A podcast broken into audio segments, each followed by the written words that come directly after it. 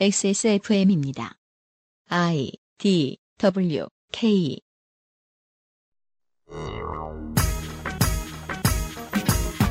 팟캐스트는 아이팟과 방송을 합해서 생긴 만들어진 지 십사 년 된 단어입니다.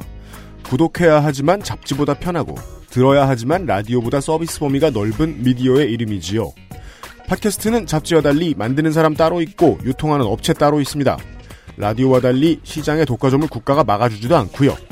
그러다 보니 생길 만한 문제가 드디어 생긴 모양입니다. 기존 언론은 이 업계에 애써 관심 없는 척을 유지해야 하니까 팟캐스트 이야기는 팟캐스트에서 해야겠네요. 이천십칠 년 오월 첫째 주에 그것은 알기 싫답니다.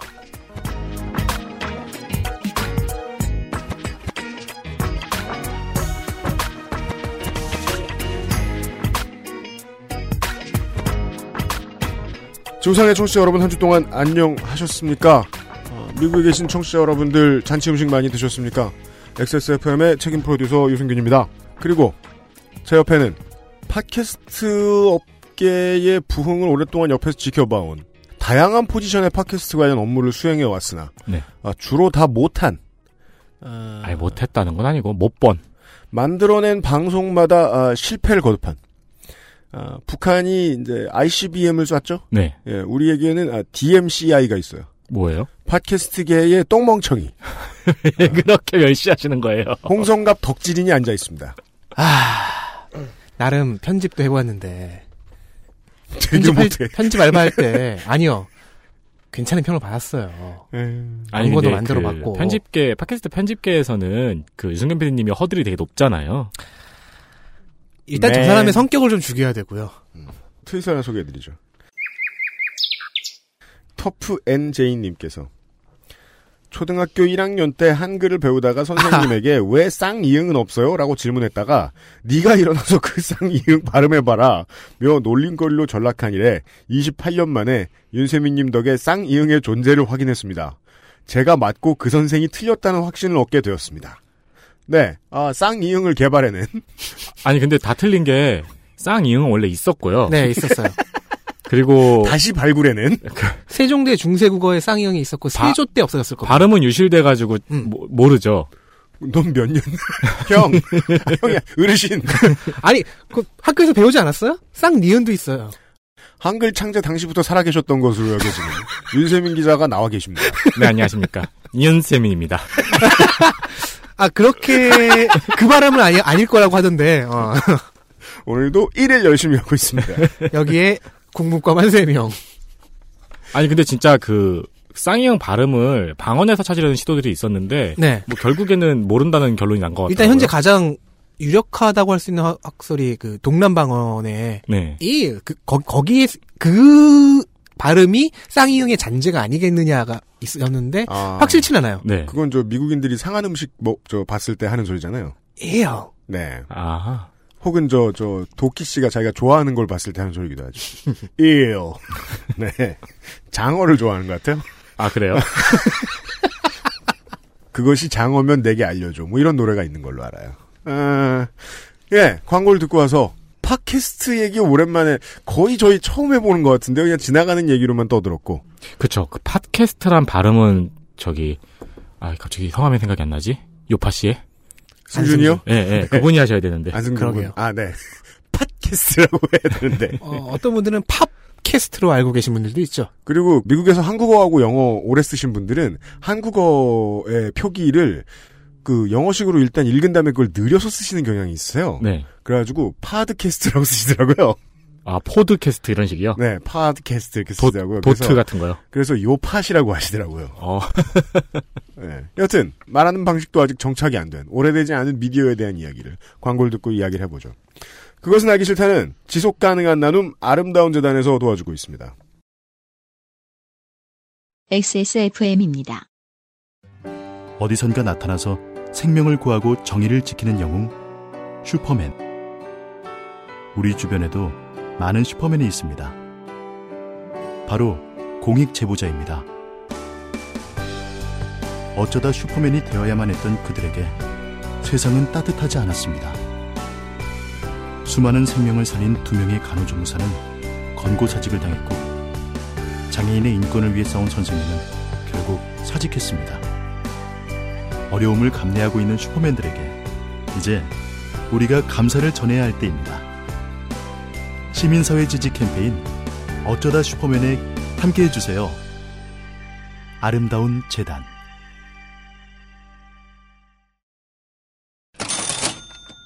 팟빵 입장에서는 이것이 독점이 아닙니다만은 많은 제작자와 서드파티 어플을 만드시는 분들께는 독점으로 읽혀질 가능성도 농후합니다. 어, 물론 지금은 광고 시간입니다. 김상조 독점거래위원장입니다. 안녕하십니까. 네. 아름다운 재단이 돌아왔습니다. 아름다운 재단이 어, 육 개월 만에 돌아 칠 개월 만에 돌아왔습니다. 광고주계의 각설이. 그렇습니다. 죽지도 않고 또 온. 여기 갔다 저기 갔다. 그렇습니다. 네. 새로운 캠페인을 만들었다고 해요. 뭡니까? 바로 제목이 어쩌다 슈퍼맨. 어쩌다 슈퍼맨. 이게 어떤 거냐면은 음. 그 우리 사회가 좀 더 나은 방향으로 가는 데 있어서 가는 데 있어서 좀 중요한 역할을 하시는 분들이 계세요. 바로 내부 고, 고, 고발자. 아, 내부 고발자. 내부 고발자. 네. 공익 제보를 하는 사람이죠. 네. 짤방으로도 많이 보셨을 거예요. 음. 뭐 유명한 분 같은 경우에는 아, 유명하다고 말하기도 좀 그렇지만 음. 해군 납품 비리를 밝혔던 김영수 소령님. 그렇죠. 그리고 민간인 불법 사찰을 알렸던 장진수 주무관. 네.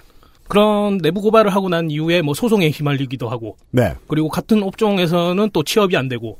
옛날 정부엔 죽기도 했어요. 그렇습니다.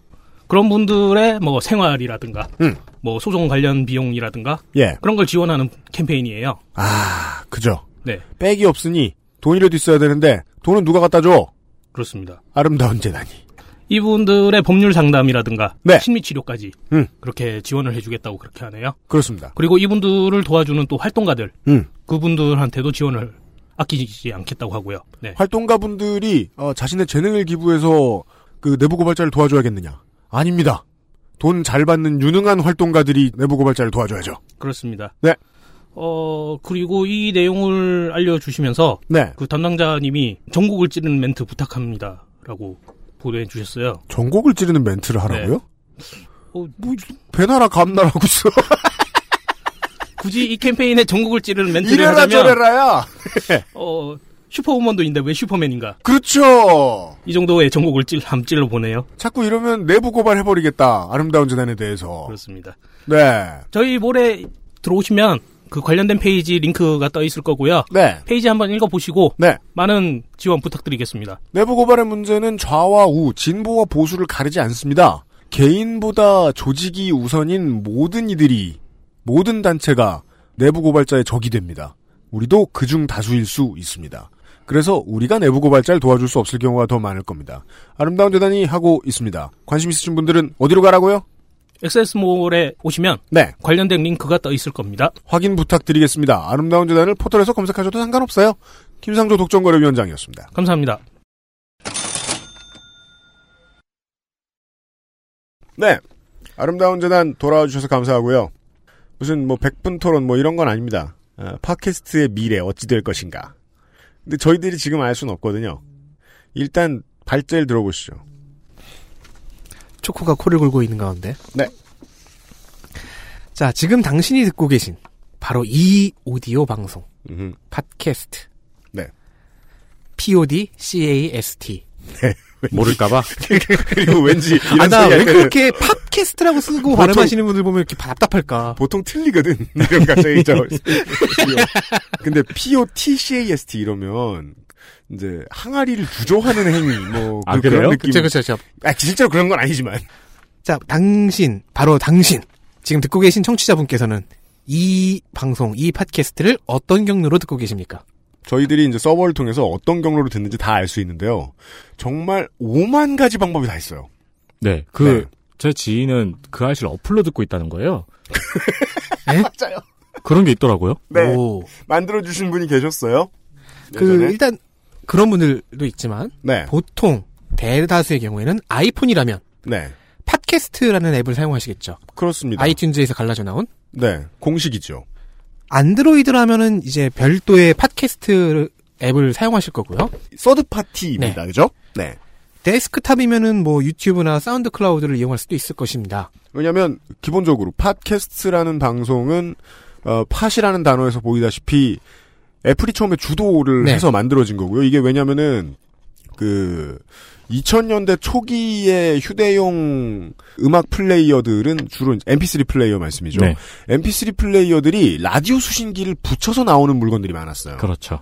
자기 하드디스크에서 꺼내온 음악을 듣다 말고 뭔가 에어플레이를 듣고 싶을 때에 쓰라고, 방송을 듣고 싶을 때 쓰라고 라디오를 수신할 수 있는 라디오가 붙어있는 엠피쓰리 플레이어들이 많았고, 그 기술이 발전해서 라디오 트랜스미션으로 이렇게 그 주파수를 맞춰서 같은 엠피쓰리 플레이어 두 대가 같은 저 플레이 내용을 들을 수 있도록 하는 기술까지도 생겨난 적이 있었습니다. 우와, 그래요? 블루투스가 대중화되기 전에 무선 개념을 생각하다가 라디오를 끌어다 당긴 경우도 있었어요. 어, 그러면은 한 엠피쓰리에서 주파수를 쏴서 쏴주는 거예요? 네. 아, 그 저기 저기 저기 초창기 그 핸드폰 블루투스 장치 중에 그런 거 있었잖아요. 음. 휴대폰이 이제 블루, 차에 블루투스 장착이 안 돼 있을 때 네. 핸드폰에 뭐를 붙이면은 라디오 트랜스미터가 있었죠. 네네. 그걸 이용하는 기술들도 발전을 하고 있다가 결국은 모바일 인터넷 기, 기술이 발전하면서 아무짝에도 쓸모없는 기술이 되어버렸죠. 지금은. 그렇죠.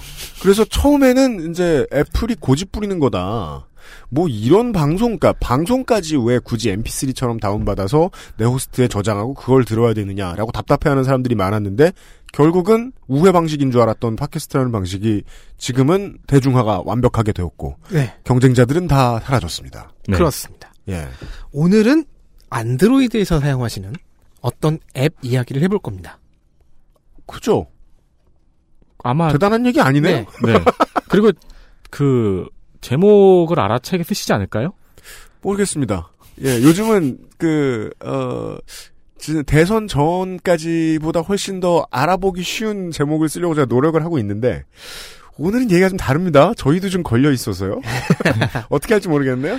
자, 아마도 안드로이드 환경 사용자분들은 매우 높은 확률로 음. 팟빵이라는 포털 서비스를 쓰고 계실 겁니다. 팟빵이라는 앱을 쓰고 계시겠죠, 안드로이드 네, 사용자 여러분. 포털이죠. 그리고 데스크탑 사용자들은 에, 팟빵이라는 사이트를 쓰고 계실 거고 그렇죠. 같은 곳에서 서비스합니다. 그런데 다음 달인 팔월부터는요. 팟빵에서 엑스에스에프엠의 팟캐스트 방송을 접하지 못할 수도 있습니다. 요즘은 팟캐스트 시대와 오디오북 소라소리, 퍼펙트 이십오 잉글리시 팟캐스트, 그리고 그것은 알기 싫다. 물론 비단 엑스에스에프엠만은 아니고 다른 기존 방송도 가능성은 있습니다. 따라서 오늘의 내용은요. 청취자, 제작자 모두에게 유용한 내용이 될 것 같습니다. 아직 모르셨다면 말이죠. 아, 모르셨다면 유용할 거고요. 네. 아신다고 해서 꼭 유용, 아신다고 하면 유용하지 않을 수도 있습니다. 일단 부심은 부리는군요. 어, 팟캐스트는 이런 식으로 등록이 됩니다. 음. 어느 서버에 이제 파일을 올려요. 네. 보통 유력 언론사 정도의 레벨이 아니라면, 음. 즉 자체 서버를 갖고 있지 않다면 음. 호스팅 업체에서 임, 돈을 내고 임대한 서버에다가 자기 방송 파일을 올려놓습니다. 서버라는 건 그 물리적인 엠피쓰리 파일, 더블유엠에이 파일, 오디오 파일이 올라가는 곳, 실제로 가장 많은 용량이 필요한 곳, 오프라인 가게로 얘기해볼까요? 물류 창고, 그죠? 음. 입니다. 음. 지금은 싸이월드 이후로 다 공짜였는데 싸이월드 이전엔 프리첼이었잖아요. 네. 프리첼 같은 경우에 내 커뮤니티가 어느 정도 용량을 넘어가면 돈을 내야 됐었어요. 맞아요. 그렇죠. 옛날엔 그랬어요. 네. 그 전에도 커뮤니티에 올라가는 사진이 너무 많아가지고 용량이 어느 정도로 넘어가면은 음. 그때는 돈을 내야 됐었어요. 네. 그래서 커뮤니티 사진 싹 정리하고 막 그랬었어요. 그것이 이제 온라인 부동산이죠. 네. 몇 편까지는 공짜로 내주다가 더 필요해지면 유료화가 되는. 어, 오디오가 되었든 비디오가 되었든. 파일이 있습니다. 팟캐스트 파일이 있고요. 애플의 이 파일의 위치를 비롯한 제목 그리고 썸머리 등의 정보가 들어있는 파일을 엑스엠엘이라는 형태의 폼으로 만들어서 제출을 합니다. 오디오나 비디오 파일이 가장 큰 크기의 파일이 들어가 있는 어떤 물류 창고가 있고 그 창고로 그 창고에 좌표를 찍어주는 네, 그 창고로 고객이 들어올 수 있는 길, 그 길에 해당하는 작은 파일이 있습니다. 엑스엠엘 파일이죠. 저는 이걸 처음 알았어요. 저는 그 애플 서버에 올라가 있는 줄 알았어요. 팟캐스트 아, 방송들은. 애플이 공짜로 그런 일을 해줄 리가요. 해주는 네. 줄 알았죠. 그죠. 어, 그렇게 되면 이제 애플은 물건이 어디 있고 음. 소비자에게 어떻게 연결해주면 되는지가 나와 있죠. 받았죠. 그 음. 정보를 가지고 이제 심사를 한다고 하는데 실제로 뭐라는지 모르겠어요. 네, 그 심사 참 때문에 때문에 저희들이 방송 처음 올릴 때 고생 많이 했는데 어쩔 때는 되게 빠른데 어쩔 땐 되게 느리고. 이천십이 년에 그것은 알기 싫다 처음 생길 때만 해도 오 일 뒤에 문자가 와서 어, 이유를 안 말하죠? 네. 다시 올리세요? 이런 다음에, 뭐, 육 일 더 걸리고 그랬었는데, 그, 퍼펙트 이십오 잉글리시 팟캐스트 할 때만 해도 한 이틀?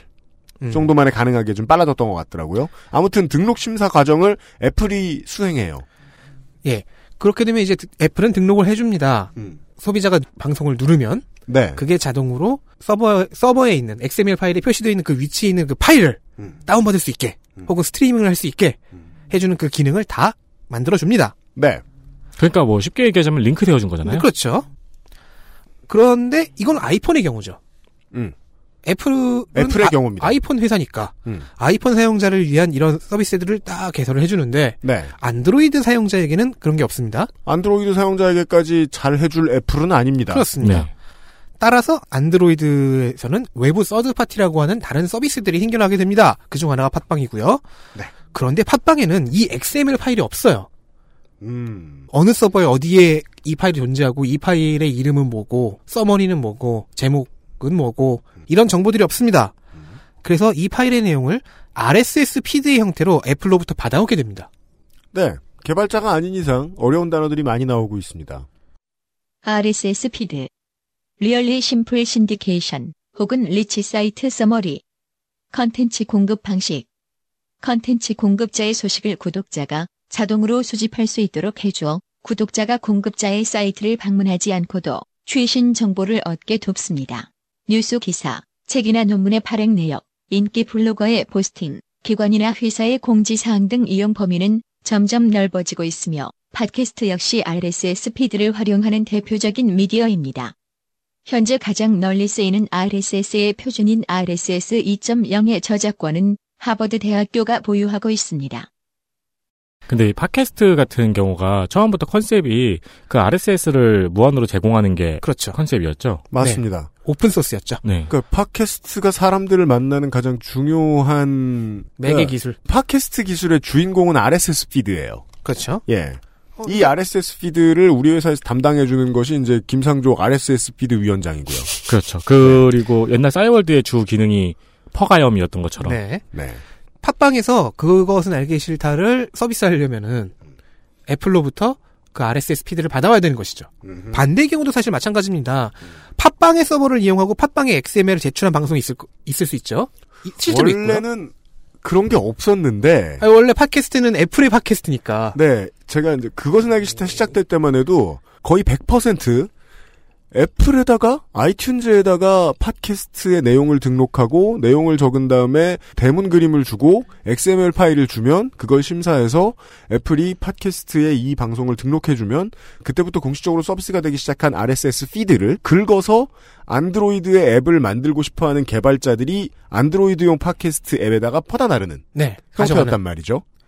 그런데 팟빵이 이제 한국에서는 점점 표준으로 자리 잡은 안드로이드와 웹의 표준으로 자리 잡은 뒤부터는 팟빵이 자체적으로 엑스엠엘을 서비스를 받죠. 받아서 서비스를 해주기 시작해서 이제 iOS 유저분들은 아실 겁니다. 팟빵에는 사람들이 많이 듣는다는 무슨 방송이 생겼는데 아이튠즈에 늦게 들어와. 응. 원래 무조건 아이튠즈에 먼저 들어오고 서드파티는 나중에 들어오는 거였는데 팟빵이 일부 팟캐스트의 경우에는 더 이상 서드파티가 아니게 됐어요. 그렇죠. 네. 어쨌든 이런 경우에는 마찬가지죠. 애플 팟캐스트를 비롯한 다른 서비스들은 음. 팟빵으로부터 알에스에스를 긁어가서 자기의 서비스에 등록을 하게 되는 거죠. 네. 팟빵의 실력이 괄목할 만큼 성장했다는 의미입니다. 그러니까 어. 이제 그 원래는 팟캐스트라는 게 유행을 하고 음. 그래서 팟빵에서 그거를 받아서 안드로이드 유저한테 들을 수 있게 서비스를 했었는데 팟빵이 반대의 덩... 경우도 생겼다. 팟빵이 덩치가 커지니까 팟빵에 먼저 등록하고 네. 그 다음에 팟캐스트. 그럼 이제 본체는 팟빵에 가 있는 거고 네. 지금까지는 늘 애플 팟캐스트에 본체 파일이 있었, 그 본체 엑스엠엘들이 있었는데 네. 네. 어쨌든 자 엑스에스에프엠 이 회사의 예를 들어보면요, 어, 호스팅은 사운드 클라우드라는 회사 것을 사용하고 있고요. 사운드 클라우드가 저희의 물류 창고입니다. 중요한 엑스엠엘 파일은 애플에 제출이 되어 있습니다. 애플에 제출이 되어 있습니다. 네. 따라서 팟빵이 엑스에스에프엠의 방송을 서비스하려면 애플 팟캐스트 서비스로부터 알에스에스를 받아, 받아오거나 아니면 엑스에스에프엠이 팟빵에 직접 알에스에스를 제공해야 하죠. 그렇습니다. 근데 물론 그런데 알에스에스라는 것은 오픈소스이기 때문에 뭐 누구나 가져갈 수 있는 거니까요. 네. 야, 이건 사례입니다. 네. 엑스에스에프엠은 아이튠즈를 제외한 그 어떤 곳에도 따로 저희가 알에스에스를 제공하지 않습니다. 어, 다 애플에서 가져간 거죠. 네. 아이튠즈에 나와 있으니까 긁어가세요입니다. 네. 이것은 고전적인 방식이고 어, 이천십사 년부터 해오던 것을 전혀 바꾸지 않았을 따름입니다. 그리고 요즘 팟빵 오리지널이라고 하는 방송들의 경우에는 아까 말한 그 반대의 경우죠. 음. 팟빵이 알에스에스를 발행하는 입장. 네. 네. 그리고 칠월 일일 팟빵은 새로운 공지를 내걸었습니다. 음. 윤세민 기자. 네. 읽어주시죠. 아, 딴 생각하고 있어가지고. 더 이상 팟빵에 업로드된 콘텐츠에 대한 알에스에스는 발행해드리지 않습니다. 단, 팟빵의 방송들을 애플 팟캐스트 서비스로 청취하시는 분들이 다소 계시는 것으로 판단되어 애플 팟캐스트에서만 작동하는 알에스에스를 제공하고 있습니다. 그리고 외부 호스팅을 사용하여 팟빵에 알에스에스만 등록한 방송도 앞으로는 팟빵에 직접 콘텐츠를 업로드하셔야 합니다. 자, 외계어같이 들리는 분들을 위해서 덕질인이 최대한 소개는 한번 해드리겠습니다. 시작부터 가보죠. 자, 안드로이드 환경에는 팟빵만이 아니고요. 팟빵과 같은 역할을 하는 몇몇 서비스 앱들이 있습니다. 어, 마켓에 가보셔서 팟캐스트라는 검색어를 만약에 그냥 한번 쳐보셨다. 내가 팟캐스트를 들으려고 앱이 필요해서. 그러면 아마 첫 번째로 나오는 게 팟빵이겠지만 말고도 수두룩하게 나오죠. 어, 팟캐스트 앤 라디오 어딕트, 음. 어, 팟캐스트 리퍼블릭, 음. 팟캐스트, 안테나팟 뭐 이런 좋은 앱들이 있는데요. 한국 환경에서는 쥐약이라는 서비스가 대표적입니다. 쥐약 역시 팟빵만큼 긴 역사를 가지고 있는 네.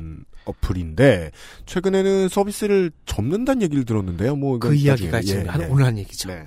어, 가장 많은 팟캐스트 목록을 바, 보유하고 있다고 음. 이게 쥐약이라는 어플의 강점이라고 하는데 음. 하지만 이제 이런 서비스 앱들이 팟빵에서 발행하는 알에스에스를 받지 못해요. 음. 이 공지에 따르면요.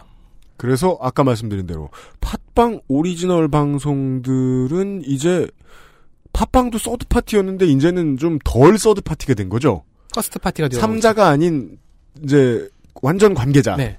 됐는데 그래서 그전에는 같이 경쟁하던 서드파티들이 있었는데 그 서드파티들과 함께 공유해야 했을 어떤 것들을 이제부터는 공유하지 않겠다는 네. 얘기입니다. 그러니까 왠지 방송국이 기획사 차린 느낌? 이건 뭐 근데 한국에서는 이상한 일이 아니에요. 한국은 방송국 밑에 기획사 있고 뭐 이런 전통적인 시스템을 가지고 있었으니까. 네, 방송국이 기획사 차린 다음에 이제 우리 기획사에 나오는 연예인들은 딴 데 못 나간다. 음. 따라서 이제 애플 팟캐스트가 아니라 안드로이드에서 팟빵으로만 업로드하는 방송들은 이 앱들의 등록 및 노출이 될 수가 없게 됩니다. 네. 안테나팟이나 쥐약, 뭐 포켓캐스트 이런 것들을 이용하시는 안드로이드 사용자는 지금 저희가 녹음 중인 이 방송이 업데이트된 것을 어쩌면 벌써 음. 팟빵에 가서야 알 수 있을지도 모릅니다. 최소한 팔월부터는 그렇게 될 것입니다. 그럴 수 있습니다. 네. 갑자기 이렇게 정책이 바뀐 이유는 공지 첫머리에 있는데요. 팟빵이 내세운 이유는 이겁니다. 팟빵 서비스와 팟빵의 호스팅 서비스인 센 호스팅이라는 서비스가 있는데 네. 이 두 서비스를 통합하기 때문이래요. 음. 자, 팟빵은 자사의 호스팅 회사인 센 호스팅을 따로 운영 중이었습니다. 음. 그런데 며칠 전인 유월 이십칠일 두 서비스를 통합한다는 공지가 먼저 뜹니다. 네. 그러면서 호스팅 비용은 무료화가 된다고 해요. 음. 자, 제작자들에게는 좋은 소식 같습니다. 그죠. 호스팅 비용이라는 거는 만만치 않은데. 창고 비용. 네, 팟캐스트를 처음에 운영하기 시작한 수익구조 없이 하시고 계시는 분들, 물론 취미로 하시는 분들도 계시지만 정말 열심히 하시는 분들의 경우에는 가장 큰 부담이거든요. 이것을 무료화한다는 거는 엄청난 결단입니다. 네, 서버 호스팅이 물류창고라면은 알에스에스는 그 물류창고로 통하는 길이잖아요. 네. 칠월 일일 공지에 따르면 그 길을 다 닫는 데 있잖아요. 어, 뭐야, 호스팅 서비스를 팟빵 서비스와 같이 합친다면서 음. 길은 왜 닫아? 무슨 인과관계가 있는지는 잘 모르겠습니다. 그죠. 물류창고는 공짜로 해주고 우리 물류창고를 쓰면 우리 물류창고로 가는 길은 다른 데선 못 와. 네. 이게 무슨 소리냐. 그런데 공지에 있는 다른 내용을 보면요. 음. 이 인과관계가 중요하지 않다는 걸 알게 됩니다. 그래요. 외부 호스팅을 사용하여 팟빵에 알에스에스만 등록한 방송도 앞으로는 팟빵에 직접 컨텐츠를 업로드하셔야 합니다. 길을 막는 것뿐만 아니라 다 오라는 거죠. 오면 나가지 못하고. 아하. 네. 음. 서비스를 통합하는 김에 아예 우리 호스팅으로 다 오세요인데. 네. 이렇게 되면요. 음. 안드로이드 환경에서 다른 모든 앱에 음. 등록 노출이 되지 않아요. 자. 애플 환경에서도 사실 애플 팟캐스트 앱만 가능하고 나머지 앱들은 다 막힙니다. 팟빵이 이러거나 말거나 우리는 잘 쓰고 있는 우리 호스팅 업체와의 계약을 끊지 않겠다, 바꾸지 않겠다라고 하면 팟빵에 등록 노출이 되지 않고요. 예를 들면은 뭐 엑스에스에프엠도 가능하고요. 네. 파파이스를 발행하는 한겨레도 가능할 거고요. 음. 국민 라디오를 발행하는 국민 티비도 가능할 겁니다. 음. 그 오해가 생길 것 같아서 질문 드리는 건데요. 그냥 두 곳에 올리는 건 되잖아요. 그건 되죠. 그렇게밖에 안 된다는 거죠. 네. 그렇죠, 그렇죠. 그러니까 제가 알기로 국민 라디오는 처음부터 팟빵에 호스팅을 썼던 것으로 알고는 있는데 네. 정확히 모르겠네요. 여튼. 뭐 그렇습니다. 지금 저 만약 국민 라디오가 다른 호스팅으로 이제 옮기겠다 하면은 팟빵에서는 국민 라디오를 볼 수 없고. 그러니까 지금 상황은 이렇습니다. 국민 그... 라디오가 계속 팟빵에 남겠다 하면은 팟빵 외에 안드로이드 앱에서는 국민 라디오를 볼 수가 없는 거죠. 네, 오래된 얘기죠. 그 어르신들이 보면 그 컴퓨터 고장 난 줄 아는 구글의 메인 화면. 아 여기 네이버 깔려 있어요? 네. 어 개방성이 아주 높은 포털에서는 그냥 검색해서 만날 수 있는 거의 모든 것들을 마, 만날 수가 있지요. 근데 우리가 가장 비근한 예로는 이제 뭐 그 블로그 서비스 독점권 어느 정도 인정해야 블로그를 자기 자신이 운영할 수 있는 블로그 서비스. 다음 쪽의 블로그는 네이버에 잘 안 잡히고 네이버 네. 쪽 블로그는 다음 쪽에 잘 안 잡히죠. 네. 그래서 서로 반대쪽 포털에 들어오는 사람에게도 자신의 콘텐츠를 노출시키고 싶으면 블로그를 두 군데를 운영해야 하거나 할 수도 있습니다. 콘텐츠를 만드는 사람들은. 네, 네. 일단 그렇죠. 최소 그래야 하고 그 의미는 즉 사람들이 많이 들어오는 트래픽을 많이 가지고 있는 게 강점인 유통업체가 생산자에게 독점권을 행하려 하는 것 같다 정도까지만 말씀을 드렸습니다. 그렇습니다. 그런 얘기고요. 그것이 이제 지금 팟빵의 이야기에 따르면 한 달의 유예 기간을 두고 팔월부터는 전면 시행이 된다는 겁니다. 광고를 듣고 좀 더 자세한 얘기를 좀 예, 나누어 보죠. 그것은 알기 싫다는 용산의 숨은 보석 컴스테이션에서 도와주고 있습니다. 엑스에스에프엠입니다. 용산에 있는 사람들은 컴퓨터 전문가지 내 컴퓨팅 환경까지 전문가는 아니니까 문의하실 때 저희를 신뢰하지 않는 고객들도 많이 만나 뵙습니다. 하지만 업무, 학습, 게임을 하실 때 당신이 느끼실 답답함과 어려움은 알고 보면 씨피유와 쿨러의 궁합, 씨피유와 메인보드의 상성, 램, 셀 레벨, 내장 사운드 카드의 드라이버 버전 등에 따라 나타난 결과일지도 모릅니다. 혹은 팬쿨러를 뒤집어 끼웠는데 아무도 모르고 몇 년이 흘렀을지도요. 공일일 팔구이 오오육팔로 전화 주십시오. 당신의 삶에 생각보다 많은 부분이 바뀔지도 모릅니다. 컴스테이션은 조용한 형제들과 함께합니다. 돌아왔습니다. 그냥 세상 돌아가는 얘기를 들으려고 혹은 심심해서 정말 심심한 사람들을 위한 팟캐스트들 요즘 많이 개발되고 있잖아요. 요파씨요? 아 요파씨도 그렇지만 그 뭐냐 라면 봉지 뒤쪽에 있는 거 읽어주는 뭐 그런 팟캐스트도 있고. 아 그치 이름이 뭐였지? 여섯 글자인데 까먹었어요. 오디오 예. 뭐 네. 뭐였는데? 수면제인가? 아, 뭐 아무튼 훌륭한 컨셉이더라고요. 네. 예. 그 오, 오, 오디오 좋은가봐. 그 거의 모든 사람들에게 그 프로그램 제작과 창작의 권한을 내주다 보니까 아, 아주 멋진 아이템들이 많이 나올 수 있는 플랫폼이거든요. 네. 예. 근데 저희들은 지금 그 창작 환경을 말하는 게 아닙니다. 그걸 유통해주는 플랫폼을 얘기하는 네. 거죠. 예. 그래서 그 플랫폼은 사실 청취자 여러분들이 관심 가지실 거 없잖아요. 그냥 들으면 되지. 있으면 음. 들으면 되고 예를 들면 팟빵이 뭐 팟빵이 뭐 앞으로 다음 달부터 팟빵에서 서비스되던 절반의 방송들이 사라졌어. 그럼 어때요? 그냥 거기 있는 것도 들으면 되잖아. 응, 그렇죠. 팟빵만 쓰고 있는데 나는. 편의성이 제일 우선이고 그 다음은 크레, 크리에이션이겠죠? 네. 청취자분들한테는 그다지 중요한 일이 아니기 때문에 일반 청취자 여러분들께는. 다만 이제 댓글을 열심히 달고 이 플랫폼의 생활 밀착도가 좀 높으신 팟캐스트 제작하시는 분들도 저희 방송 듣고 계신 거 알고 있는데 그런 분들한테는 아주 큰 관심사라서 저희들이, 저희들이 아니죠. 제가 아, 성가비가 하는 말을 듣고 최대한 에, 수위를 어떻게든 조절은 해볼게요. 뭔가 말을 막 써왔어요. 제 막 불 같아요. 막 들어보시죠. 아 일단 의도는 대충 보이죠? 이 아니, 모든 정책의 의도가 좋은 의도다. 아주 선한 의도다. 아, 쥐약과 같은 다른 저희를 이끄시는 네. 목자와도 같다.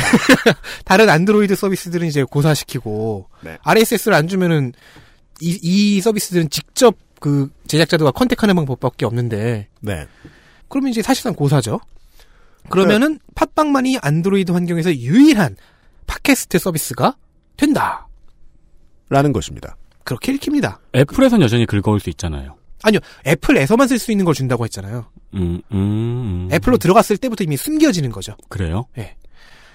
어, 어쨌든 팟빵은 이미 아, 상당 부분 청취자들을 독점하고 있어요. 음. 음. 압도적 일 위, 일 위입니다. 네. 그 압도적 일 위가 할 수 있는 전략이기는 합니다. 독점 시도라는 것은요. 아, 네.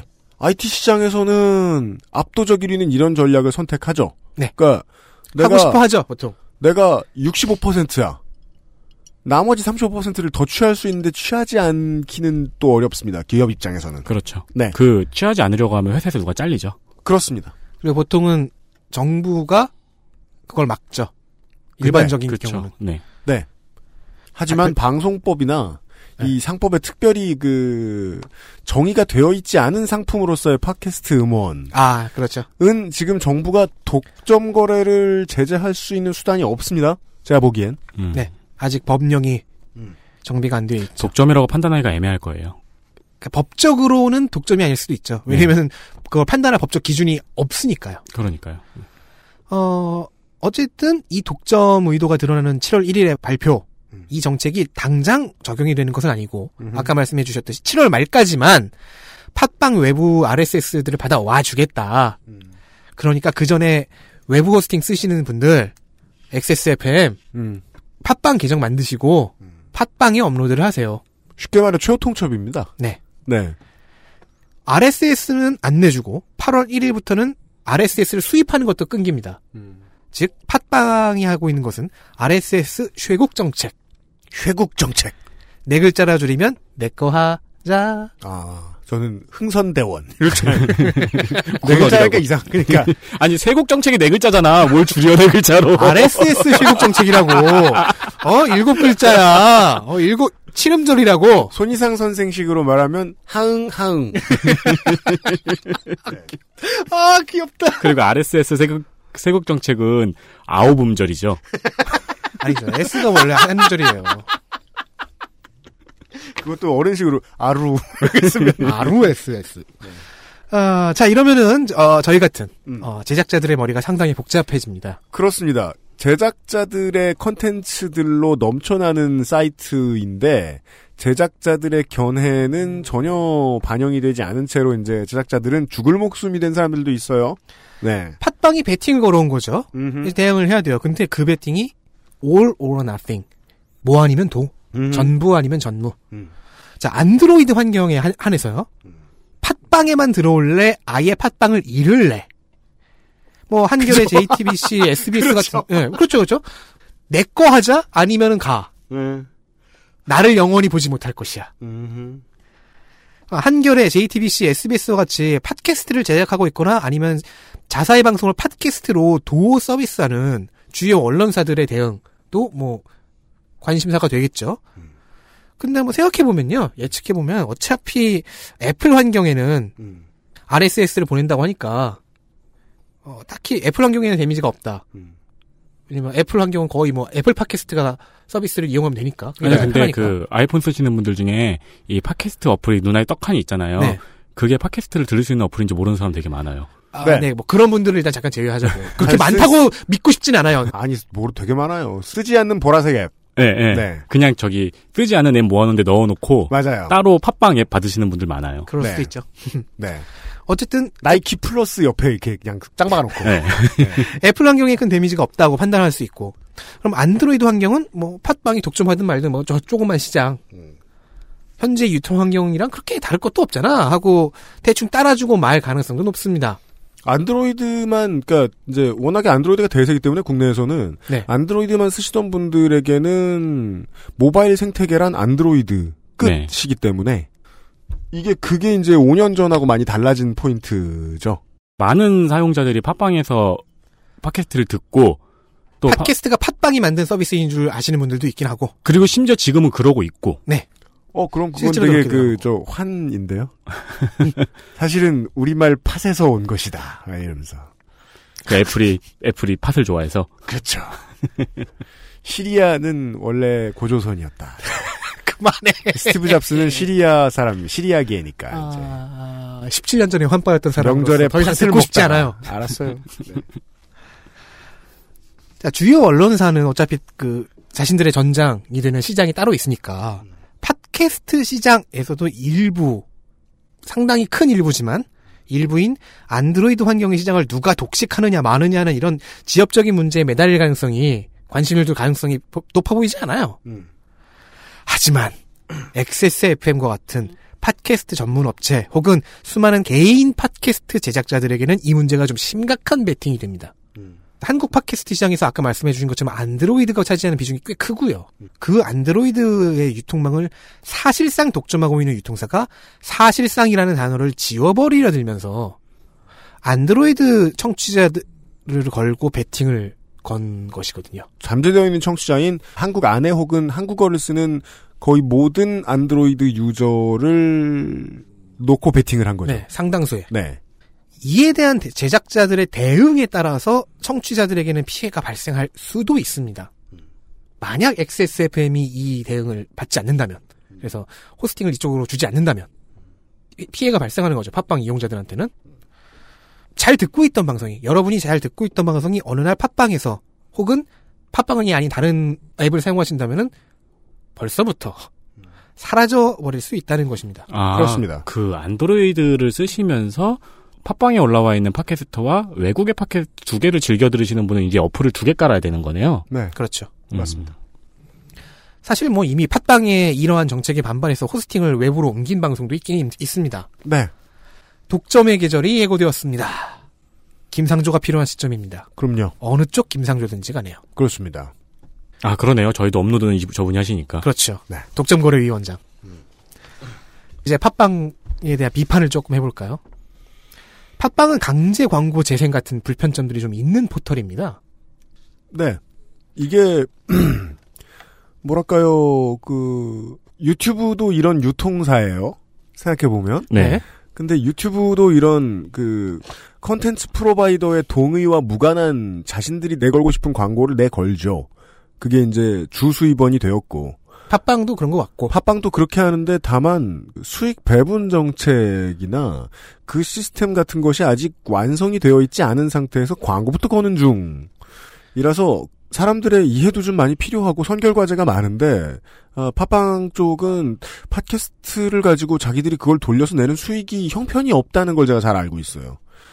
팟빵의 입장에서 보면 팟빵은 해서는 안 되는 사업 수준으로 수익성이 없는 것으로 저는 알고 있어요. 그래요? 그러다 보니까 이제 서두르는 거죠. 일단 수익 사업을 내 하려고. 제가 엑스에스에프엠에 입사하고 놀란 것 중에 하나가, 네. 팟빵, 저도 데스크탑에서는 팟빵으로 듣거든요. 네.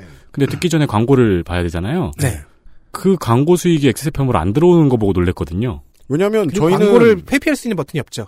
팟빵에 들어가 보신 청취자 여러분들 아시겠지만 엑스에스에프엠은 팟빵에 아이디도 없어요. 네. 그러니까 팟빵과 엑스에스에프엠은 원래 아무 관계도 없어요, 지금까지. 그렇죠. 근데 저희 방송은 당연하다는 듯이 저희 가 있어요. 근데 그건 도둑질은 아니에요.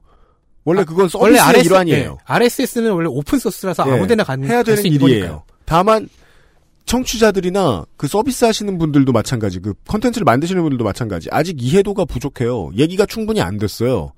팟빵이 광고를 내걸었는데 저거는 만든 방송 만든 데랑 상관이 없는 광고다. 라는 걸 팟빵도 얘기 안 하고. 음. 우리는 우리대로 신경 안 쓰다 보니까 얘기 안 하고. 음. 여러분들이 팟빵에서 청취를 하셨으면 방송 시작 전에 나온 광고는 엑스에스에프엠과 무관합니다. 전혀요. 음. 네. 수위를 조절하겠다고 하지 않으셨었나요? 이건 알려드려야죠. 아, 이건 팩트잖아요. 이거는, 이건 팩트예요. 네, 약간 흥분하신 것 같았어요. 그럼 이제 네. 다른 얘기를 잠깐 해볼게요. 네. 어, 팟빵의 성장 요인 중에 하나였던 순위 제공. 이것도 뭐 제작자들 사이에서는 조용하게나마 논란이 좀 있었습니다. 공지와 그 에프에이큐 있죠. 그 자주 묻는 질문. 여기에 언급된 순위 결정 요인은 어디에는 이제 조회수, 전체 재생수. 여기서도 뭐 전체를 전체로 오탄했던데. 에피타이죠. 그리고 또 다른 데서는 이제 다운로드, 별점, 구독 뭐 이런 식으로 써, 쓰여져 있는데요. 우리 서버엔 전체 없는데. 다운로드, 별점, 구독을 언급한 시저 샐러드라도 줘야 되는 것이. 항목에서 가장 중요하게 언급되는 항목이, 더 많이 언급되는 항목이 댓글이에요. 댓글. 댓글의 수. 음. 댓글을 관리하라. 음. 이렇게 써 있어요. 어그로를 끌라. 그렇죠. 청취자와 댓글로 싸워라. 음. 그리고 청취자들끼리 싸움을 붙여라. 로 읽히는 것은 제가 나쁘기 때문이겠죠? 어, 그렇죠. 나쁘기 때문이죠. 알았어요. 나빠요. 어, 근데 이제 그전에는 제가 분명히 기억하기로는 순위 결정 요인에 댓글 수도 있다라고 정확하게 명시한 문장이 있었던 것 같은데, 기억에는. 내 기억이 조작됐나. 요즘은 안 보여요. 이거 되게 환장해요. 이렇게 막 취재하면서 막 찾아보다가 무슨 문장을 보고 나중에 찾아봤는데 죽어도 그 문장이 안 보이는 거예요. 심지어 이제 다른 정보원한테 물어봐요. 이런 거 있지 않았어요? 어, 예, 있었어요. 하고서 그 사람이랑 같이 찾는데 둘 다 못 찾아. 기억이 정확치 않을 수 있어요. 그래서. 네. 음. 그런데 이제 순위를 집계하는 주체가 순위를 결정하는 요인을 직접 언급한다는 것은 사실 그 논의나 논란이 좀 가능한 부분입니다. 순위 결정을 하는 그 방정식이 있을 거 아니에요? 이 방정식을 공개하는 것은 투명성을 확보하는 것인 동시에 어뷰징이 가능하게 하는 부작용이 있어요. 네. 방정식을 공개하지 않는다면은 어뷰징은 막게 되는데요. 투명성을 잃고요. 더해서 내부의 어뷰징은 가능한 그런 위험이 커집니다. 그러니까 뭐 어느 쪽을 확실하게 옳다라고 얘기하기는 애매한 부분이에요. 어, 현재 애플과 팟빵은 이 방정식을 공개하지 않는 쪽을 고수하고 있습니다. 근데 애플의 경우에는요. 어, 반정기적으로 이 순위 결정 방정식을 바꾼다는 정황이 좀 의심이 되고 있어요. 맞아요. 네, 맞아요. 네. 그 네이버 블로그도 이래요. 저 옛날에 그 바이럴 업체 마케팅, 그 바이럴 마케팅 업체에서 일할 때 거기 팀장이 검색어 상단에 올라가는 법 같은 음. 거가 바뀐 역사 같은 걸 설명해 줬어요. 음. 그런 거를 이제 역사라는 것도 수학자들이 하죠. 수학을 전공하신 사람들이. 그 사람은 눈치로 하는 것 같은데. 아, 그래요? 네. 경험과 눈치로. 세상에. 수학자였을 수도 있어, 임마. 투자자구만. 이천십이 년부터 어, 애플의 순위 산정 방식도 어떻게든 뚫어가지고 이, 삼 년 정도 어뷰징을 하던 언론사가 있었어요. 네. 어뷰징으로 매우 의심되는 언론사가 있었어요. 제가 그 회사가 그 한국 업무 시간으로 아침이 되면 그 회사에서 올라온 방송들이 쭉 탑텐으로 올라왔다가 퇴근 시간이 되면 쭉 떨어졌다가 그 일요일이 되면 다시 쭉 떨어지는 거예요. 보고 아 그래서 이 회사는 주 육 일째로 일을 하는구나 라는 사실을 파악할 수 있었고 그게 너무 오랫동안 반복이 돼가지고 저는 심증으로 확신을 가졌는데 문제는 애플이 언젠가 또 순위 산정 방식을 외부에 공개 안 하고 바꾼 것 같은 거예요. 이게 옳은 거죠. 네. 어뷰징을 방지하기 위해서. 그래서 뭐 그다음부터는 방정식 전체적인 얼개는 그대로겠지만은 네, 그 회사의 방송이 절대로 순위 위에 올라오지 않았는데 예, 어, 왜냐면 그 할 일이 없는 수학 전공자들 있잖아요. 음. 이런 사람들이 계속 이, 이, 이런 것들을 역설기하고 있거든요. 네. 근데 해서 아 이거인 것 같다 유력한 방정식을 딱 내놓으면은 어, 뭐 한 다음 달 다음 주쯤에 뭐 바뀌어 있고. 음. 그게 할 일이 없는 수학자들이라고 말씀하셨는데 옛날에 할 일이 없는 사람들이 하셨는데 지금은 그게 돈이 됩니다. 그렇죠. 지금은 그 이게 이제 이, 할 일일 수도 있죠. 그렇죠. 자 그래서 현재는 이제 애플이 갖고 있는 순위 산정 그 방정식에 변수가 무엇일지를 이제 추정만 하고만 있어요. 어, 이전 대비 청취율의 증감일 것이다. 뭐 이런 식으로요. 네. 애플은 철저히 숨기는데 음. 팟빵은 댓글이 변수에 포함된다는 거를 이제 많이 묻는 질문에서 노출해버렸습니다. 음. 운영 방식이 정교하지 못하다는 정황이죠. 이것은 이제 우리가 정황만 가지고 판단할 수밖에 없는데 제가 이제 뭐 내부자로서의 얘기를 좀 드릴 수 있을 것 같아요. 이건 내가 이제 얘기를 해보고 음. 자를지를 결정할게요. 몇 달 전에 어, 팟빵 측으로부터 제가 전화를 받았습니다. 현재 지금 서비스가 되고 있는지 모르는, 모르겠는데 모 라디오 방송사에 저희의 팟캐스트를 즉 그 알씨를 서비스를 해달라는 요청이었습니다. 팟캐스트 쪽 사업에 그 라디오 방송국들이 관심이 워낙 많다 보니까 이런 제안도 언젠가 올 줄은 알았지만 아무튼 방송사에서 왔더군요. 근데 방송사의 요청을 팟빵이 저에게 전달하는 것도 좀 특이하긴 했었습니다. 야, 기성세대는 팟캐스트라는 게 팟빵이라고 생각하고 있구나 라는 묘한 점이 있었어요. 방송국 측이 요구했는지 팟빵 측이 요구했는지 아무튼 저에게 전달된 요구사항은 이랬습니다. 저희 서버에 그것은 알기 싫다가 올라가기 전에 자기들 방송에 먼저 전파를 타야 한다. 중국이 부당하다고 보지 않았습니다. 장사할 때는 그 정도는 질릴 줄 알아야죠. 즉 저희가 목요일 뭐 두 시에 업로드가 된다면은 거기는 뭐 수요일에 올리든지 월요일에 올리든지 해라. 네. 이런 요청 사항이었어요. 그리고 팟빵에서 벌어들이는 혹은 그 방송국에서 벌어들이는 그 광고 수익의 일부를 배정하겠다. 근데 그 일부가 어느 정도인지는 얘기를 못 들었고요. 얘기를 안 해주더군요. 그건 뭐 디테일이니까요. 네. 그리고 그 얘기가 끝나자마자 저는 그 담당자분 다시 한번 통화하고 싶은데 그 얘기가 끝나자마자 순위 얘기를 하시는 거예요. 팟빵 순위. 네. 그래서 저는 들으면서 묘했죠. 아, 나나 신경 안 쓰지. 다들 거기에 그걸 되게 중요하다고 여기시나 보다. 그럼요, 당연하죠. 그런데 이제 두... 그 순위를 결정하는 요인 중 꽤 큰 것으로 추정되는 게 댓글 수라면. 아, 네. 그, 그건 사실 방송 만드는 어떤 분들한테도 얘기 많이 들었어요.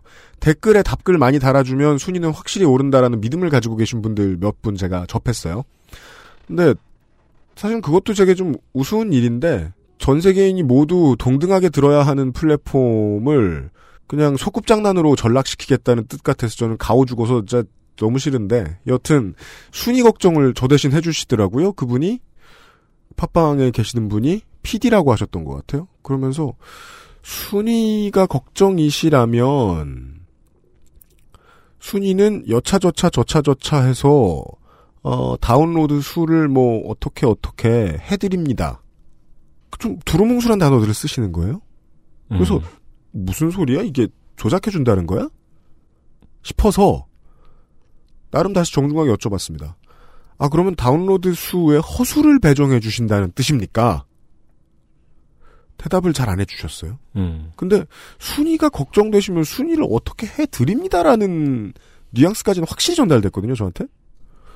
그래서 이게 무슨 소리지? 순위를 어떻게 그 숫자 번호를 예쁘게 해주려고 그러셨나? 폰트를 바꿔 아, 막 꼬시면 어, 그 폰트를 바꿔드립니다. 그 캘리그라피로 막 내 순위만 음. 예쁘게 백이 위인데 백이 위가 되게 예쁘게 막 디자인돼 있고 뒤에 막 용이 막 왕. 아.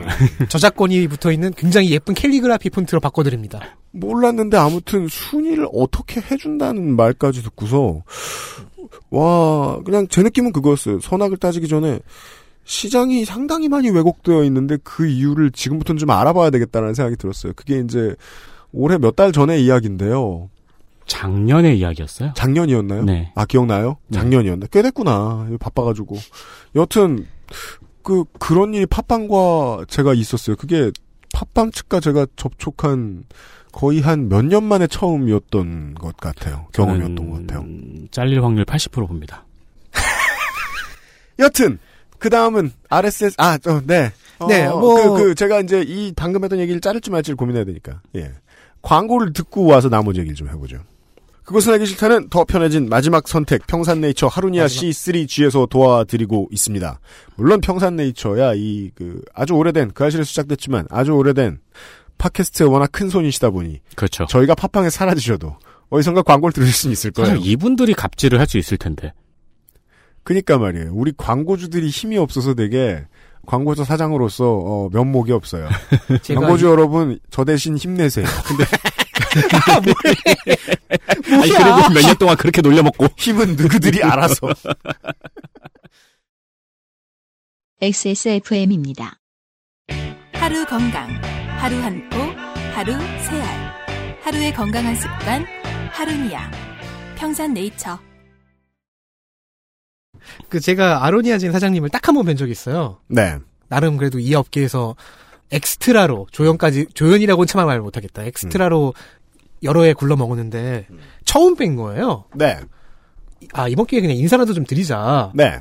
건너 건너 아는 사이인데 같은 음. 직위를 알고 있는 사이인데 이렇게 안면이 없을 수도 없잖아. 하고 이렇게 가서 안녕하세요, 제가 홍성갑입니다. 이렇게 하니까 음. 되게 놀라시면서 음. 음. 아니. 왜 저를 아는 체하고 그러세요? 무섭게, 어, 부끄러워요. 그런 것 같은 느낌이었어요. 아, 네네네. 그때 느꼈죠. 아, 진짜 착하신 분이구나. 아. 아니요, 그런 뜻은 아니셨어요. 갑질은 못 하실 어, 분 같았어. 멀쩡하게 어. 생겼네일 수도 있고. 아니죠. 세상에, 이렇게 생겼을 줄은 몰랐다? 아니, 이것도 사자성어로. 인만 뭔데. 진짜. 어, 후더헉 이제 디스였을 것이다. 그랬나. 이리 봅니다. 여튼. 돌아왔습니다. 네. 아, 예, 뭐, 팟빵이 포털로서 상당히 허술하다라는 얘기를 쭉 하고 있었는데요. 음. 독점을 한다면 이 허술함이 좀 감춰지거나, 음. 어, 보완할 수 있는 여력을 얻게 될 수도 있죠. 독점을 통해서. 네. 사실, 그 포털로서의 허술함을 이야기하기 전에, 어, 소비자들이, 청취자들이 판단해야 될 건 유아이잖아요. 네. 네, 유아이 부분에서는 그렇게 좋은 칭찬을 못 받고 있는 것 같더라고요. 뭐, 좋다고 하는, 하는 분도 있긴 하고, 근데 뭐, 대체적으로는 별로다라는 얘기가 많긴 하죠. 음. 다시 알에스에스를 받아오고 내주고 하는 문제로 돌아와 보면요. 이 문제도 사실은 일 년 정도 전부터 있었던 좀 묵은 문제입니다.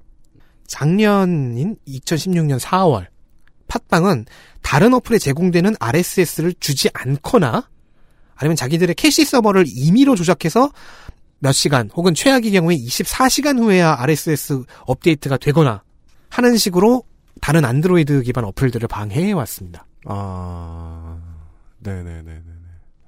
특히 이제 이천십육년 말부터 이제 인터페이스 개편하면서 광고 강제 재생 이런 게 생겼는데요. 이 개편 때는 아예 모든 팟캐스트, 심지어는 이제 팟빵에 호스팅을 하는 팟캐스트만이 아니라 외부 호스팅 팟캐스트까지 모든 팟캐스트의 알에스에스 주소를 숨겨버린 전력이 있습니다. 우리가 초창기에 애플 거를 긁어온 것처럼 너희가 우리 거를 긁어가면 안 되지. 그렇죠. 그래서 당시 다른 어플들의 제작자, 관리자들은 이 숨겨져 있는 알에스에스 주소를 찾아다녀야 했어요. 쥐약의 개발자분은 이 본인의 블로그에 이, 이 이야기를 굉장히 장황하고 분노에 차서 이렇게 쓰신 것들이 있긴 있습니다. 아, 그리고 이제는 쇄국 정책, 쇄국 정책, 아, 쇄국 정책, 독점 시도가 본궤도에 오른 거죠. 네. 사실 이 한국 소비자들은 포털이 자사의 서비스를 개선, 강화해서 고객을 만족시킨다 이런 경험을 자주 해보지 못했죠. 그렇죠. 네. 네. 네이버가 지금의 모습이 된 거 얼마 되지 않았잖아요. 네. 사실 지금도 좀 불만족스럽지만. 아, 그래도 뭐 예전보다 많이 좋아졌다고 생각해요, 저는. 네. 그게 너무 웃겼어요, 저는. 아이폰이 들어오고 나서, 음. 급성장하는 네이버의 서비스를. 아, 네. 네. 사실은 다음도. 네. 맞아요. 어, 지금까지 한국인들은 팟빵에 이제 강제 광고가 나오고 이런 걸 보면서, 아, 이거 분명 유튜브처럼 광고 제거나 광고 회피 서비스를 팔겠지라고 음. 나이브하게 생각했었습니다. 음. 하지만 현실은 언제나 한 걸음 더 나가죠. 독점 시도가, 독점의 계절이 오고 있습니다. 음. 호스팅을 공짜로 해줄 테니까 너희의 컨텐츠를 우리에게만 내놔라 라는, 겉보기에는 나쁘지 않은 거래인데 시장 전체로 눈을 돌려보면은 명백한 독점 시도인, 네. 이런 시도가 팟빵에서 진행되고 있다. 이미 최후 통첩 말미까지 나왔다. 그것은 이번 달이다. 따라서 만약 제가 이후 취재를 한다면 그 영역은 이제 팟빵의 내꺼 하자 배팅에 대해서 제작자, 제작사들이 어떻게 대응하는지가 되겠죠. 네.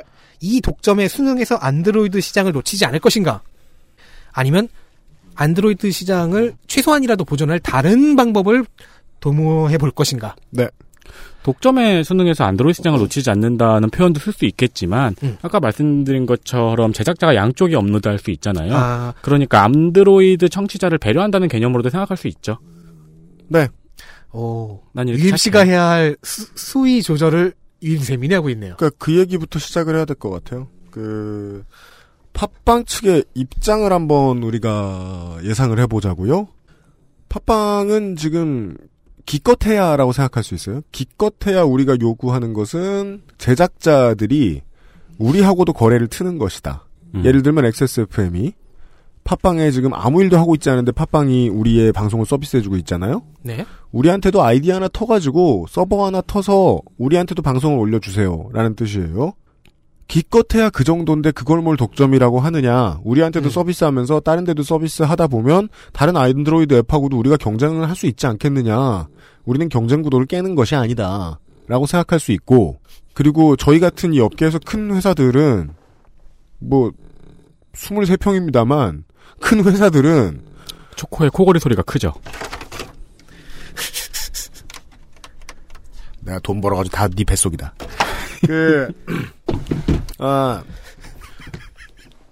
저희 같은 회사들은 이것을 정치 구도로 보면 안 되고 소비자들을 먼저 생각해야 되는 게 맞아요. 맞아요. 이대로 지금 팟빵이 진행한다면 저희는 더 많은 서비스를 위해서 할 수 있는 걸 다 할 겁니다. 그렇죠. 청취자들한테는 손해가 가면 안 되니까요. 그렇죠. 다만 그러네요. 그... 청취자분들에게도 손해가 가면 안 되고 광고주분들에게도. 음. 다만 제작자들이 말이에요.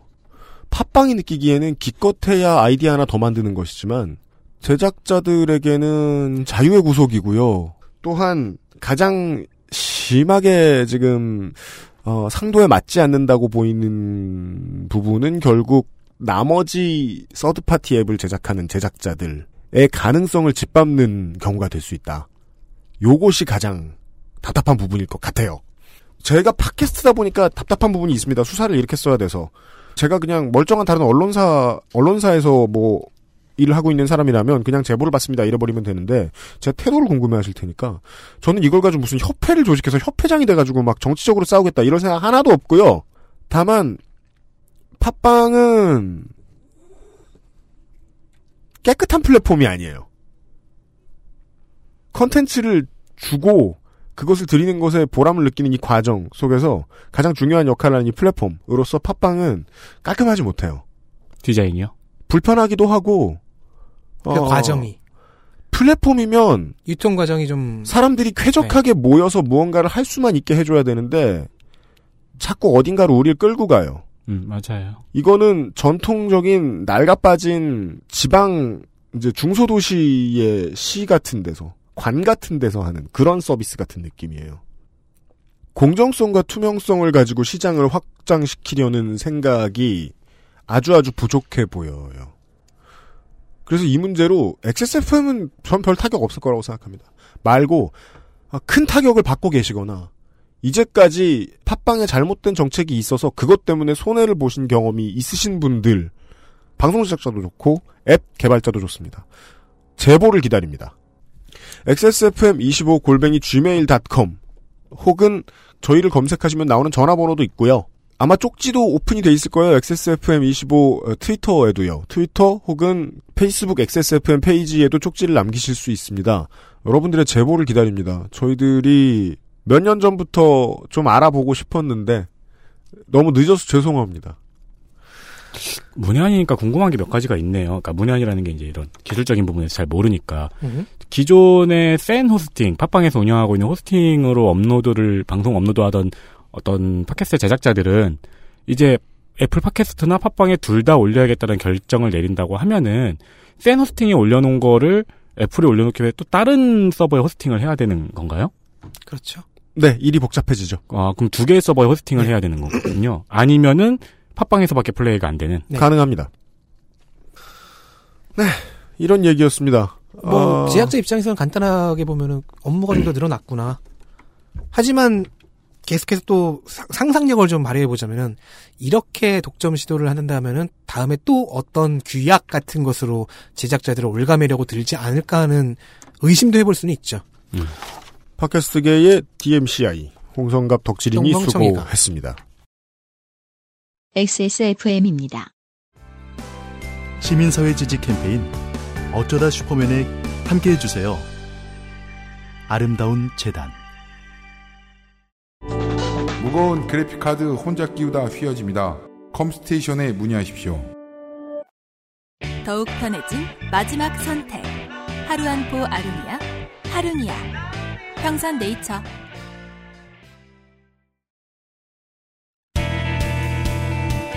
뉴스 라운드업. History in the making. 뉴스 라운드업 시간입니다. 저는 에디터 윤세민입니다. 네. 저는 왜 가지 못하고 있는 건가요? 내가 열어주면 나가. 알겠습니다. 난 네, 안녕하십니까. 난 이 방의 팟빵이야. 근데 알에스에스는 뭐의 약자예요? 안드로이드가 설명해주지 않았을까요? 음. 이상순인가? 네, 안녕하십니까. 윤세민입니다. 주차장 공간이 넓어졌습니다. 자, 호레이! 세상은 이렇게 바뀌어요. 네, 이십팔 년 주차장 만입니다. 주차장 공간이 넓어졌습니다. 원래 넓었던 게 좁아졌다고 하네요. 구십 년도에. 천구백구십 년도에. 맞습니다. 그래서 천구백구십 년대 초까지만 해도 이 건축법 바뀐 걸 모르고 좀 넓게 해서 만든 그 주차장들이 있었어요. 네. 그게 우리 사무실이죠. 아. 아, 주차할 때 너무 좋아요. 근데 이천 년대에 지어졌다. 그러면 서커스를 좀 해야죠. 차 뺄 때. 그렇죠. 예, 내가 뭐 옷가게 사장님이야. 땡리발 큰 걸 타야 돼. 음. 아, 주차할 때 각오해야 됩니다. 그러니까 현재 주차 기준이 이 점 삼 미터입니다. 네. 근데 여기서 이십 센티미터가 늘어나게 되고요. 그럼 네. 이 점 오 미터가 되겠죠? 네. 그리고 확장형 칸이 또 따로 있더라고요. 주차 공간 중에. 음. 이건 이 점 육 미터였는데 네. 이것도 십 센티미터 늘어나면 이 점 칠 센티미터가 되겠죠? 네. 네. 이렇게 주차장 공간을 늘리는 이유는 중대형 차가 늘어났기 때문이라고 합니다. 음흠. 근데 이게 앞으로 새로 짓는 건물에만 적용이 되니까 체감하시려면 시간이 좀 더 필요하시겠죠? 그렇습니다. 십 년 정도? 네. 그러니까 우리가 체감하기를 하기 위해서 새로 지은 건물에 입주하시라는 게 아닙니다. 네. 가끔 놀러 가세요. 기분이 아주 쾌적해질 거예요. 그러면 자기 집에 와서 기분이 아주 더러워지잖아요. 아, 그건 그래요. 여튼 어, 지금 이제 이천 년대 초반과 구십 년대 말에 지어진 건물에 계시는 여러분들 어, 기둥 뒤의 공간을 잘 활용하시고요. 다음 소식은 뭡니까? 한미 정상회담이 있었죠. 네. 주요 내용만 간단하게 말씀을 드리자면 북핵 문제에 대해서는 북한과의 대화를 원한다는 문 대통령의 의지를 트럼프 대통령이 존중한다고 했습니다. 네. 그리고 전작권 전환을 조속히 가능하도록 협력하겠다 했고, 그래서 언론과 정치권에서는 주도권이라는 표현을 많이 썼습니다. 네. 그런데 한국에 돌아오자마자 북한이 미사일을 쐈죠. 그렇습니다. 물론 이 주도권이라는 단어가 말이에요. 박근혜 정부의 외교에서는 별로 나온 적이 없습니다. 네. 왜냐하면 뺏겼다. 이렇게 말하면 끝이기 때문에. 그렇게 말할 수가 없기 때문에. 우리 것이 아니다. 천조국을 상대로 주도권이라는 단어를 꺼낼 수 없기 때문에. 네, 주도되었다. 감히. 네. 여튼. 네. 근데 이제 미, 북한이 음. 주도권은 이런 것이다 하면서 미사일을 쐈죠. 네. 그리고 방위비 분담에서 트럼프가 공정한 분담이 이루어지도록 하겠다고 음. 내년 있을 내년에 있을 분담금 협상에서 인상을 시사하는 발언을 했습니다. 음. 또한 에프티에이 같은 경우에는 뻔히 재협상 얘기할 걸 우리나라 정부에서도 잘 알고 있었죠. 네. 그래서 준비를 잘 해간 느낌입니다. 그렇습니다. 잘하고 왔어요. 네. 국내로 얘기할 것 같으면 이제 문재인의 정치 엔터테인먼트는 이렇게 풍성하다라는 걸 국내에 과시를 하고 그 미국에 할 수 있는 걸 하는 만큼 북한과의 관계에 대한 주도권을 가져오겠다 정도. 뭐 음. 쉽게 말해 이명박근혜 정부가 퍼준 거에 대한 대가를 문 대통령이 받아오는 그림을 만들어내려고 애쓰고 왔습니다. 문제는 이제 사드에 대해서 이렇게 협조적인 자세를 보여준 다음에 이번 주말에는 시진핑을 만나러 가야 됩니다. 네. 뿌찐을 봐야 돼요. 그리고 이번 주에는 아이씨비엠인 거죠, 지금. 오늘 저, 저희 녹음할 때 포털을 보니까 아이씨비엠이 뭐가 이제 그, 예, 그, 그 뭐냐, 포털의 검색순위에, 왜 원래 그 사자성어 나올 때는 그게 뭐, 이게 제일 많이 나오잖아요. 그쵸. 금치산자가 뭐, 이러면서 되게 치사한 사람인가요? 옛날에 와리스터 이유가 올라온 적이 있었잖아요. 브렉시트 투표할 때. 이유! 여튼. 우리 저 김강진 의원하고 지난 한 달 동안 했던 얘기에도 그 답이 좀 숨어 있습니다. 아이씨비엠은 자꾸 만약에라는 단어를 쓰죠. 이 아이씨비엠에 대해, 북한의 아이씨비엠에 대해서. 아이씨비엠이 만약에 여러모로 성공적이었고 완성된 단계다라면 북한은 이제 어엿한 미국을 위협하는 나라. 이런 식으로 얘기를 하는 거란 말이에요. 아주 멀리나 쏠 수 있는 미사일이라는 뜻입니다. 가까이 타격하는 데에는 낭비인. 안보 환경을 위하여 제가 지금은 걱정할 필요가 없다라는 말은 하지 않아 보겠습니다. 미국을 향해 쏠 확률은 매우 낮거든요. 그러니까 미국 본토로까지 날아가는 미사일이란 뜻이잖아요. 네. 그게 중요한 이유만 추려서 생각을 한다면. 네. 그리고 네. 미국은 스타일상 발사대에 누가 접근하는 것 같다. 버튼을 누를 것 같다. 그러면 선제 타격으로 북한을 쑥대밭으로 만들어 놓긴 만들어 놓을 겁니다. 그렇죠. 근데 이제 그거를 우리가 당장 할 거야. 막 매드 박사, 매드 박사가 대결하고 있어. 그거 말고 군비를 누가 얼마나 더 쓰고 그걸 써서 무엇을 어디에다 갖다 박느냐에 대한 싸움.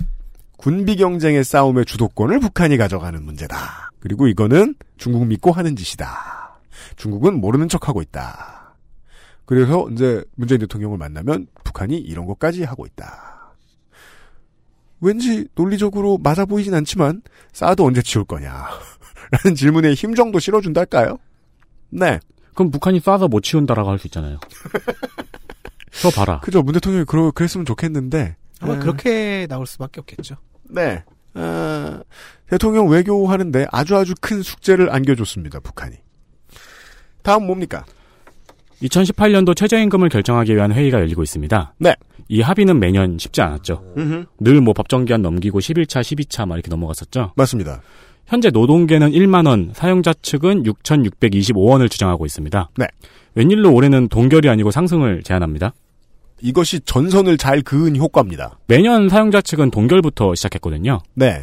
또한 사용자 측은 업종별 최저임금 차등 적용, 인상분에 대한 정부의 임금 보전, 노사간 자율합의 보장 등을 요구하고 있습니다. 음. 그러니까 예전에는 그냥 동결하고 말았는데 네. 이번에는 사용자 측이 어, 인상도 인상이고 이렇게 디테일한 요구안들을 준비를 했어요. 음. 네. 그러고 보니까 예전에 사장님들끼리 모여서 사장문 만든다고 했었잖아요. 그냥 사장몬이라 그러니까 처음 잡았을 때는 멀쩡하다가 나중에 진화할 것 같은 그런 느낌이 들죠. 네. 사장몬이 진화하여 회장몬이 되었다. 네. 그거는 아직 안 만들었나 봅니다. 네. 사장몬이나 쌍천국은 안 만들어진 것 같고요. 긴 이야기를 보면 민주통합당과 그 새정치민주연합의 국회의원들 중에 이제 온건파들이 있어요. 네. 그 온건파들이 부르짖는 것에는 어떤 맹점이 있었는가를 좀 얘기를 해봅시다. 어, 대표적인 온건파로 예, 광명의 국민의당의 이현주 의원 같은 사람을 꼽을 수 있습니다. 물론 요즘 들어 밉상 취급을 당하고 있긴 한데 그죠. 그 재벌 정책에 있어서는 나름은 무서운 정치인이었습니다. 지금도 그렇습니다.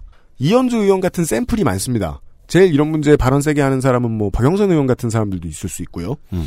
왜냐하면 재벌은 정말 이상하고 한국에만 있는 기형적인 거니까 해체를 해야 돼. 그건 맞아. 근데 국가 구성원 전체가 만든 부는 어떻게 제대로 놔둘 것이냐 하는 데에는 좀 미온적이에요. 음. 아주 위법적인 거는 깨부술 생각이 있는데 그렇다고 지금의 구조를 아주 혁파하고 싶진 않은 느낌이랄까요? 이걸 어떻게 얘기할 수 있냐면 그 이현주 의원이 최근에 그 해가지고 이상한 저 뭐냐 욕 많이 먹었던 심포지엄 있죠? 네. 거기에서 보면 그 중소기업의 사장들이 최저임금을 가로막 가로막고자 하는 가장 중요한 무기로 들고 나오는 게 이제 자기들이 무너지면 혹은 네. 자기들이 저지하지 못함 이걸 저지하지 못하면 인플레이션이다. 음. 그래서 이게 무기가 된 거예요. 기업들의 최저임금 함부로 올리면 우리는 인플레이션을 만들어 버리겠다, 조장해 버리겠다, 음. 라고 이야기를 하는 거예요. 그냥 생각해보면 맞는 말 같거든요. 근데 잘 뒤져보죠. 그러면 수년간 정경련이 하던 소리예요. 이게 무슨 뜻이냐? 프랜차이즈 본사나 대기업에게서 뜯을 생각을 안 하겠다는 소리입니다. 네, 맞아요. 그러니까 만 원은 두려운 일이라고 손희상 선생이 얘기해줬잖아요. 네. 지금 육천 원 받는 사람들한테. 그럼 이렇게 얘기하자고요. 협상은 도안이 뭐로 하면 안 되죠. 솔직히 팔천 원을 할 수 있지 않느냐. 음. 이렇게 받아야죠. 그럼 그 팔천 원 어떻게 올리냐고 이야기를 하면 그때 김상조가 나서야죠. 정부의 김상조. 위에서 뜯어내려야죠. 우리 김상조라는 줄 알고. 가장 기본적인 아이디어를 지금 뒤로 감춰놓으려고 애쓰고 있어요. 위에서 뜯으면 된다. 으흠. 그건 사실 처음에 이야기했던 노동당도 민주노총도 헛소리한 거 아니에요. 너무 과격한 소리한 거 아니에요. 위에서 뜯으면 된다. 중소기업 사장님들하고 자영업자가 죽는 거 아니다. 라는 걸 정부가 보여줘야죠, 이제. 네. 네, 그간의 정부는 그런 의미를... 그럴 이유가 없었습니다. 그렇죠. 주도권을 행사하려 하지 않았습니다. 네. 이것과 관련된 이야기가 마지막 소식이군요.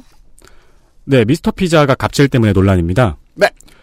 그 갑질을 한 주요 내용은 가맹점을 탈퇴하고 새로 피자 가게를 차린 점포 인근에 원래 인근의 점포라고 써 있는데 오타가 나서 윤세민이 은근이라 은, 은근한 점포 참 은근히 점포 아니 은근히 오타 많이 내요. 물론 미스터 피자 입장도 그렇죠. 은근히 옆에다 점포를 하나 더 차리자. 네, 그 옆에다 점포를 차려서 거의 삼분의 일 가격으로 영업을 하고 음. 뭐 피자를 사면 돈가스를 얹어주는 등 말도 안 되는. 퍼주기 영업을 한 거예요. 음. 그 근처 영업장에서. 네. 네. 어, 그런 식의 보복을 했고요. 네. 그리고 가맹점에 공급되는 치즈를 중간에 자기 아내 명의의 회사를 하나 끼워서 부당이득을 챙긴 혐의입니다. 이건 대기업 모델이죠, 한국에.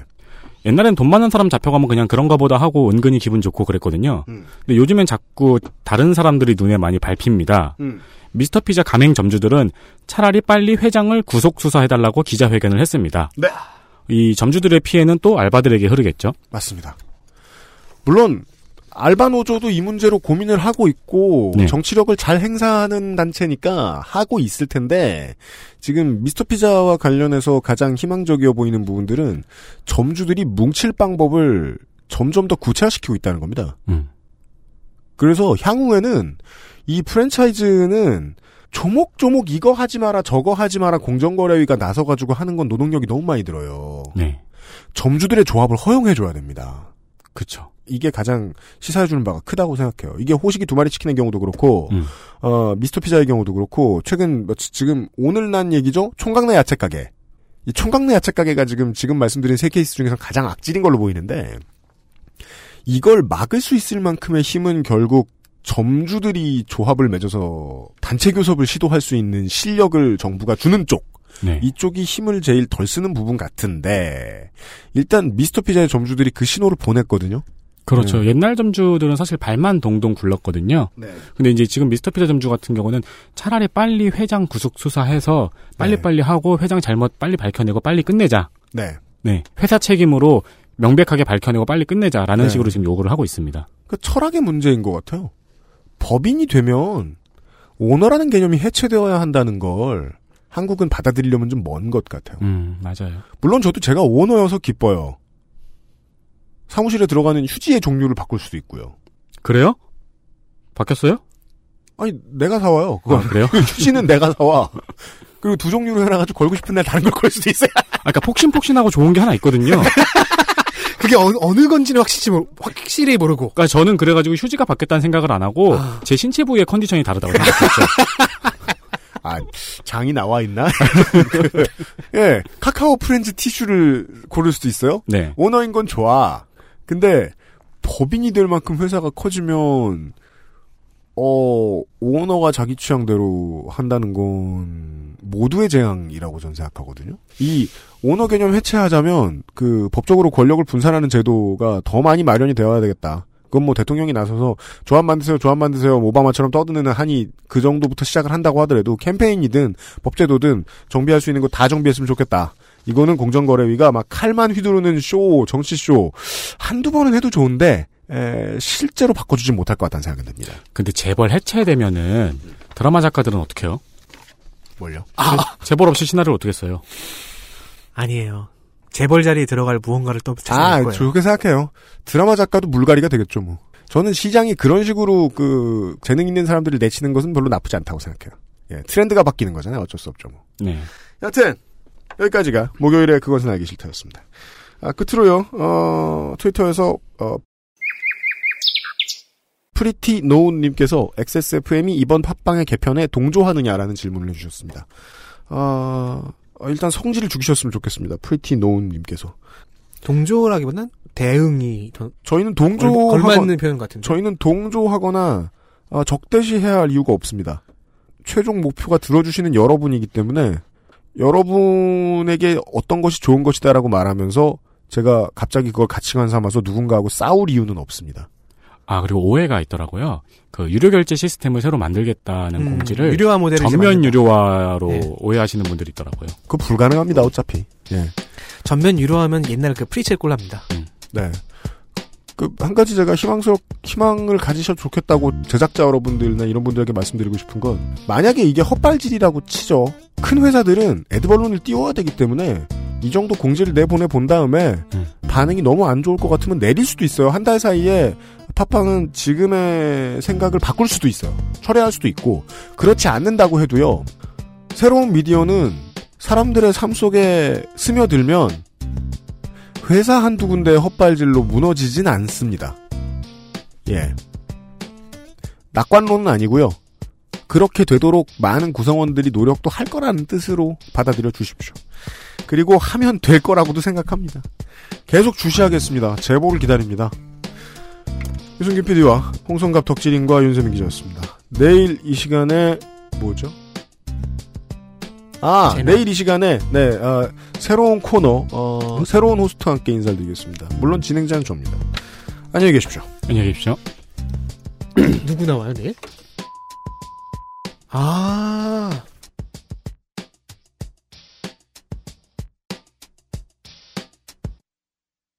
엑스에스에프엠입니다. I, D, W, K